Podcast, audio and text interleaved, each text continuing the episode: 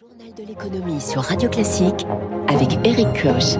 Avec Ophi Invest, une nouvelle dimension pour l'avenir. L'actualité économique décryptée par la rédaction de Radio Classique. À deux jours des un an de la guerre en Ukraine, Moscou et Washington se sont livrés hier à un ping-pong diplomatique aux allures de guerre froide. Malgré les vacances, les syndicats ne prennent pas de pause dans leur opposition à la réforme des retraites. Avec cette promesse, le mouvement va s'intensifier dans les prochaines semaines. Et puis, la folie de la photo argentique. Malgré le développement du numérique et les performances proposées par les smartphones, les amateurs de beaux clichés plébiscitent le grain et le côté vintage. Reportage à suivre dans ce journal. Radio Classique.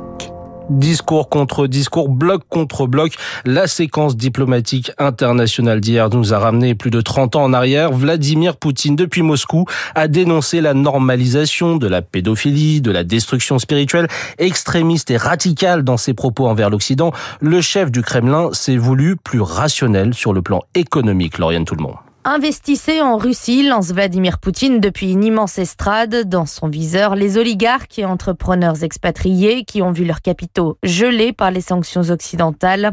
Le président russe se moque d'eux. Je leur avais dit, vous allez mordre la poussière. Personne n'a de pitié pour ceux qui ont perdu leur yacht ou leur palace à l'étranger. Le chef du Kremlin les appelle tout de même à revenir à la maison dans la mère patrie. Il promet de baisser les taxes et des opportunités avec deux nouveaux partenaires, la Chine et la Turquie en tête. Vladimir Poutine se veut aussi social, pas question de revivre le dilemme soviétique et de devoir choisir entre les canons ou le beurre. Il dit vouloir construire des écoles, renforcer le système de santé, mais il le sait, les réserves financières ne sont pas sans fin et les sanctions sont un poison lent. Les économistes sont pessimistes quant à la capacité de la Russie à tenir sur le long terme. Les précisions de Lauriane Tout le monde. Joe Biden, lui, s'exprimait donc depuis Varsovie hier après sa visite surprise lundi à Kiev. L'Ukraine ne sera jamais une victoire pour la Russie. Jamais, a-t-il martelé. Au-delà des discours, l'aide à l'Ukraine est surtout sonnante et trébuchante. L'Europe, en un an, a fourni 35 milliards d'euros à Kiev. L'aide américaine se chiffre, elle, à plus de 73 milliards d'euros.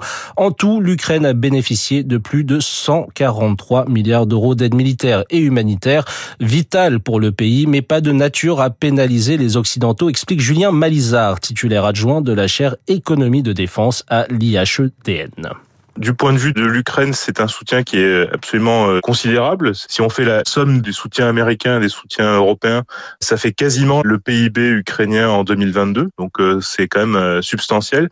Mais à l'échelle des États-Unis ou de l'Union européenne, le soutien est assez peu important. En fait, pour les États-Unis, ça représente 50 milliards sur un PIB qui est de l'ordre de 20 000 milliards. Forcément, l'ampleur est assez limitée. Et c'est à peu près dans la même étiage pour les Européens. Donc euh, pour les puissances occidentales, pour l'instant, le soutien à l'Ukraine ne coûte pas très cher en fait. Et ce conflit en Ukraine a rebattu les cartes de l'économie mondiale. Les échanges entre l'Europe et la Russie se sont réduits à peau de chagrin. Moscou, frappé par les sanctions européennes, se tourne désormais vers l'Asie et notamment l'Inde, qui tout en appelant à la fin de la guerre, se garde bien de prendre parti. Une position économiquement bénéfique pour New Delhi, avance Julien Marcy, chef économiste chez Global Sovereign Advisory. L'Inde a beaucoup augmenté ses achats de pétrole brut en provenance de Russie. Acheter du pétrole moins cher quand les prix augmentent, ça l'a aidé. Et puis au-delà de cet effet direct, en fait, la guerre en Ukraine a permis de mettre en évidence la montée en puissance de l'Inde et le rôle pivot qu'elle joue notamment sur un certain nombre de marchés agricoles. On a vu l'Inde notamment décider de mesures protectionnistes visant à limiter les exportations de blé, puis de riz, marché sur lequel elle est de très loin le premier exportateur mondial, l'Inde pourrait être amenée de nouveau à décider des mesures protectionnistes et donc faire monter les prix sur les marchés mondiaux. Et le renforcement des relations russo-indiennes, nous en reparlerons à 7h15 avec notre star de l'écho, Pierre Jacquet, membre du Cercle des économistes. C'est une première. Le prix de la tonne de carbone a dépassé hier la barre des 100 euros. C'est une bonne nouvelle pour la lutte contre le changement climatique. Bonjour Éric Mauban. Bonjour Eric, bonjour à tous. Manifestement, le système de quotas d'émissions lancé en Europe en 2005 se montre de plus en plus efficace. Rappelons brièvement son principe. Toutes les entreprises industrielles à forte intensité énergétique sont obligées d'acheter des quotas correspondant à leurs émissions polluantes. Sont concernées les compagnies d'électricité, les compagnies aériennes, les raffineries de pétrole et des secteurs euh, polluants comme euh, l'acier, le verre ou le ciment. D'ici la fin avril, les entreprises doivent acheter des permis pour couvrir les émissions de l'année dernière. À l'approche de l'échéance, les achats sont plus nombreux et font monter le prix de la tonne de carbone. À cela, plusieurs raisons. D'abord, le système a été revu afin de le rendre plus efficace. Ainsi, le nombre de quotas disponibles a été réduit. À cela, il faut ajouter les centrales électriques qui ont dû recourir au charbon pour pallier le manque de gaz russe. Elles doivent donc acheter davantage de quotas. Enfin, il y a également la spéculation qui a tiré le prix du carbone vers le haut. Depuis le début de l'année, le prix de la tonne de carbone a augmenté de 20%. Un grand pas en avant sur la voie de la neutralité carbone visée d'ici 2050 par l'Union européenne. Merci Eric Mauban pour ces précisions. Et cette bonne nouvelle, les inégalités de revenus dans le monde se sont réduites en 30 ans selon l'Observatoire des inégalités. Le taux d'extrême pauvreté a été divisé par 4. Principale raison, le réveil du géant chinois qui a vu se développer une importante classe moyenne. Néanmoins, 2 milliards et demi de personnes vivent avec moins de 560 euros par mois et 700 millions de personnes avec moins de 2 dollars par jour. En France, l'INSEE dévoile aujourd'hui les résultat de son enquête mensuelle de conjoncture dans l'industrie. Le conflit en Ukraine nous rappelle à quel point la souveraineté économique est importante en matière d'industrie. La France a accumulé les retards. Le renchérissement des énergies a mis en évidence notre plus grande dépendance à l'égard de l'étranger, analyse Sylvain Bersinger, économiste chez Asterès. En 2022, la production industrielle française a grosso modo euh, maintenu son niveau.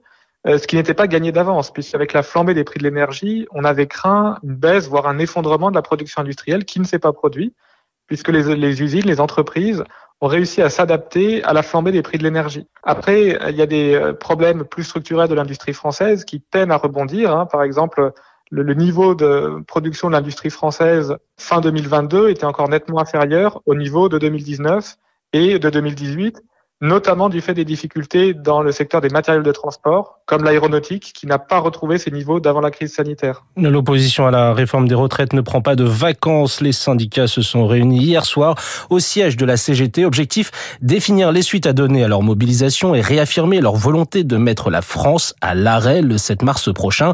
L'enjeu d'ici là est d'occuper le terrain, tractage et réunions publiques, ne pas laisser le vide s'installer pour frapper fort lors de la prochaine journée de grève et de manifestation, explique Yvan Ricordo, le secrétaire général de la CFDT en charge des retraites. On a construit le 31 janvier la mobilisation la plus forte depuis 30 ans. On va construire le 7 mars une mobilisation encore plus forte avec le plus de manifestants possible et en même temps beaucoup d'opérations de visibilité dans les entreprises, dans les administrations, sur les lieux d'études, devant les centres commerciaux, devant les centres industriels ou en intersyndical, on va appeler les salariés à se mobiliser. Donc ça veut dire que sur les chantiers de construction, on va arrêter les grues, qu'il y a des transports qui vont arrêter les trains, que systématiquement, métier par métier, on va faire la démonstration que les salariés ne veulent pas de cette réforme des retraites. Il n'y aura pas d'arrêt des actions tant qu'il n'y aura pas l'annulation du report des 64 ans. Les partenaires sociaux avaient jusqu'à aujourd'hui pour conclure un accord sur le partage de la valeur. Syndicats et patronats ont acté l'élargissement des primes d'intéressement et de participation.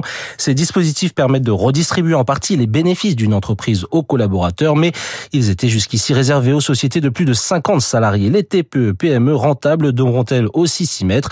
Cet accord sera repris tel quel dans la loi promis en début de semaine la première ministre Elisabeth Borne. Pour Mathieu Plane, économiste de, l'OFCE, ce type de dispositif est intéressant, mais n'est pas sans risque.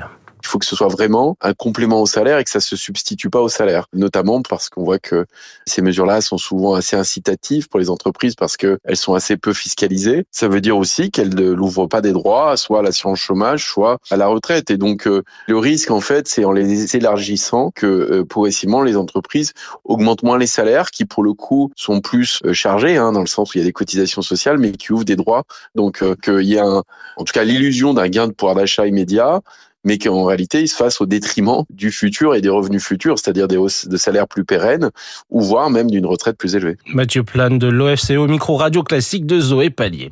Et la photographie argentique à la cote, à tel point qu'elle est victime de son succès. Les ventes d'appareils photo analogiques de seconde main explosent, plus 42 à 75% selon les modèles.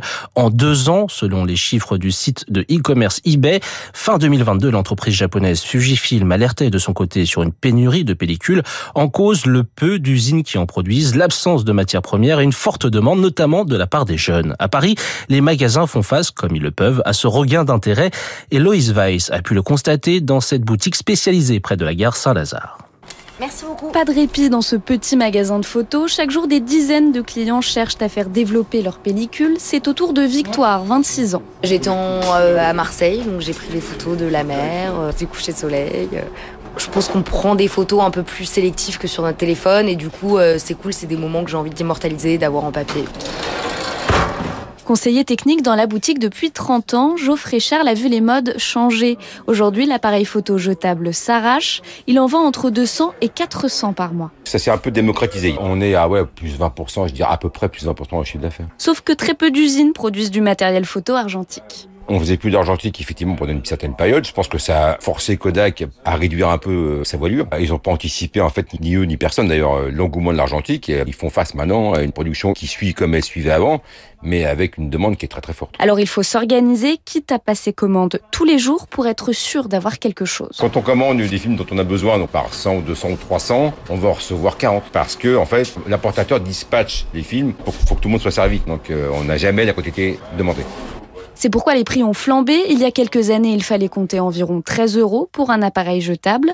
Désormais, il coûte 20 euros. Le reportage d'Eloïs Weiss euh, près de la gare Saint-Lazare. Et un coup d'œil sur euh, le marché financier. Actuellement, le Nikkei est en le rouge, moins 1,27% à 27 123 points. Il est 6 heures et presque 57 minutes sur Radio Classique. Dans 30 secondes, Rachel Kahn.